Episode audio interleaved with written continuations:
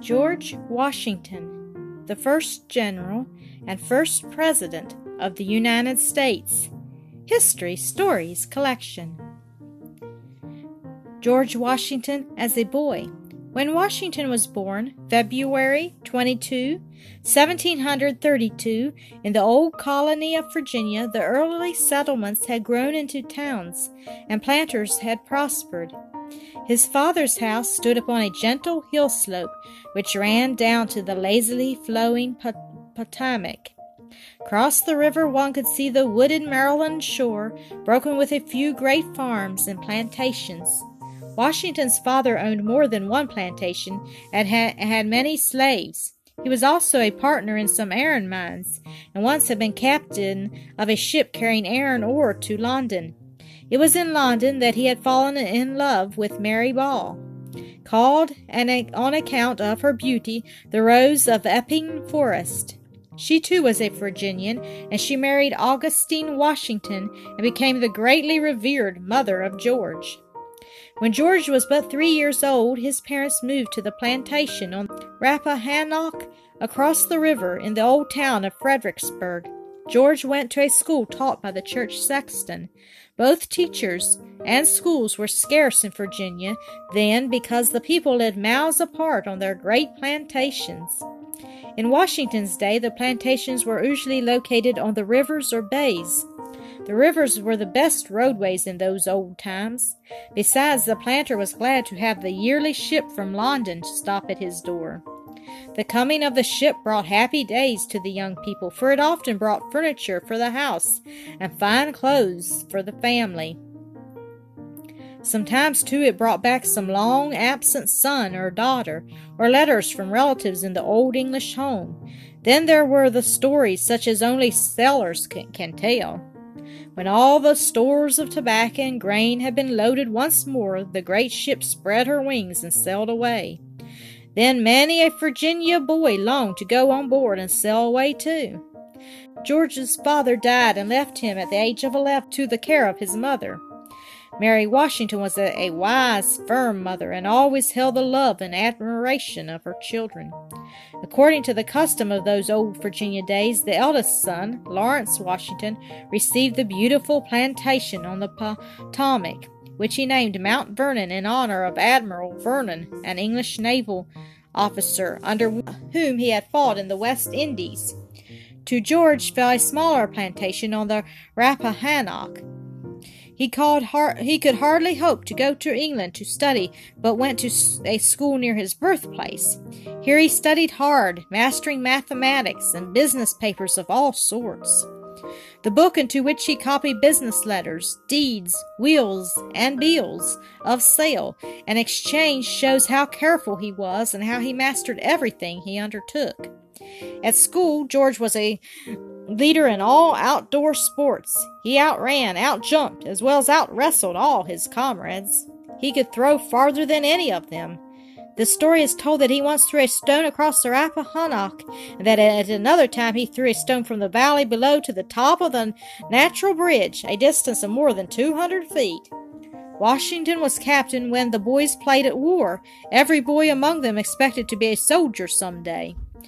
George listened to the stories told by his brother Lawrence, who had been a captain in the West Indies. As a boy, George Washington also learned many useful things outside of school. He became a skilled horseback rider, for every Virginia rider plantation had fine riding horses. People lived so far apart that they had to ride horseback when they visited each other and when they went to church or to town. Whether George rode a wild colt to break it, or whether he rode with his neighbors through woods and fields, jumping fences or swimming streams, or in a wild chase after the fox, he always kept his seat. Even while a boy, Washington was learning the ways of a woodsman. With only a gun and a dog for companions, he made long trips into the deep, dark Virginia forests where no road or path showed the way. He could cross rivers without bridge or boat, could build a shelter at night, could trap and shoot and cook over the fire by the side of which he slept. All this knowledge was soon put to use by Washington. When George was fourteen, it was decided that he might go to sea. No doubt he dreamed of the time when he should be a seaman or perhaps an officer on one of the king's great warships. But when all was ready, he gave up his plans to please his mother and went back to school. He now studied surveying and was soon able to mark off the boundaries of farms and lay out roads. George was now more and more at Mount Vernon, where he met many fine people. Among these visitors, he admired most an old English nobleman, Lord Fairfax, who had come to spend the rest of his days beyond the Blue Ridge in the beautiful valley of the Shenandoah. Washington as surveyor. Lord Fairfax was pleased with Washington, who was then tall, strong, active, and manly looking, although but sixteen years old. Accordingly, one spring, Washington, with a number of companions, started out over the mountains to, vers- to survey the wild lands of Lord Fairfax. The trip was full of danger. There were no roads, bridges, or houses after the party reached the mountains, but deep rivers, wild animals, and, and savage Indians were plentiful. Some nights they slept in rude huts, other nights in tents, but more often under the stars and around the campfire. One night they saw a party of Indians dance their wild war dance to the music of a rude drum made by stretching a hide over a pot, and to the noise of a rattle made by putting shot in a gourd. Within a month, Washington was back with maps and figures showing what lands belonged to Lord Fairfax. Few men could have done better, and a warm friendship grew up between this white haired English nobleman and the young Virginian. Lord Fairfax immediately built a great hunting lodge in the Shenandoah, near where Winchester is, and named it Greenway Court. It became a favorite visiting place of many Virginians. Washington had done his work so well that Lord Fairfax had him made a public surveyor and invited him to make Greenway Court his headquarters. For three years, Washington was hard at work in that western wilderness, marking out the lands of settlers. It was a rough but health giving life, and made his bones and muscles strong. He had to take many risks and face many dangers. Once he wrote to a friend, Since you received my letter in October, I have not slept above three or four nights in a bed, but after walking a great deal all the day, I have lain down upon a little hay, straw, fodder, or a bearskin, whichever was to be had, with man, wife, and children like dogs and cats, and happy is he who gets the berth nearest the fire.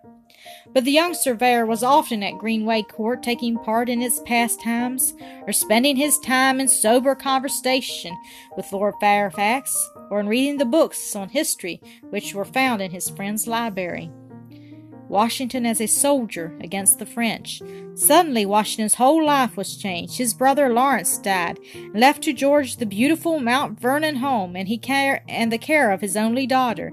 At the age of twenty, Washington found himself at the head of two plant- large plantations, but he had hardly begun his new duties before he was called to serve his governor and the king. The French in Canada were building a chain of outposts from Lake Erie into Pennsylvania to the headwaters of the Ohio River so that they might have a shorter route to their trading posts on the Mississippi. Governor Dinwiddie of Virginia had sent orders for them to get out of the country, but his messenger did not get within a hundred miles of the French soldiers. It was probably Lord Fairfax who said to the governor, Here is the very man for you, young and daring, but sober minded and responsible, who only lacks opportunity to show the stuff that is in him. In October 1753, Washington, not then 22, set out with servants, horses, and two companions for the French posts. One companion was the old Dutch soldier who had taught Washington to use the sword, and the other was the famous backwoodsman Christopher Gist. They pushed on through deep forests, over the mountains, across swift rivers, to the Indian village near where Pittsburgh now stands. From there, Washington hurried on to the fort on French Creek. The French commander received him with great politeness and tried to keep him many days, but Washington saw that the French were really preparing to fight to hold this gateway to the west.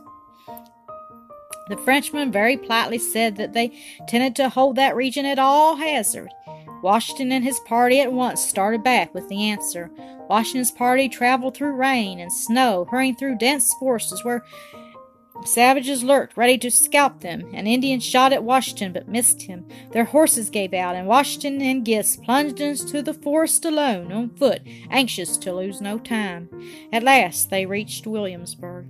War now seemed certain, and the governor hurried Washington forward with about 150 men to cut a road through the forests and over the mountains.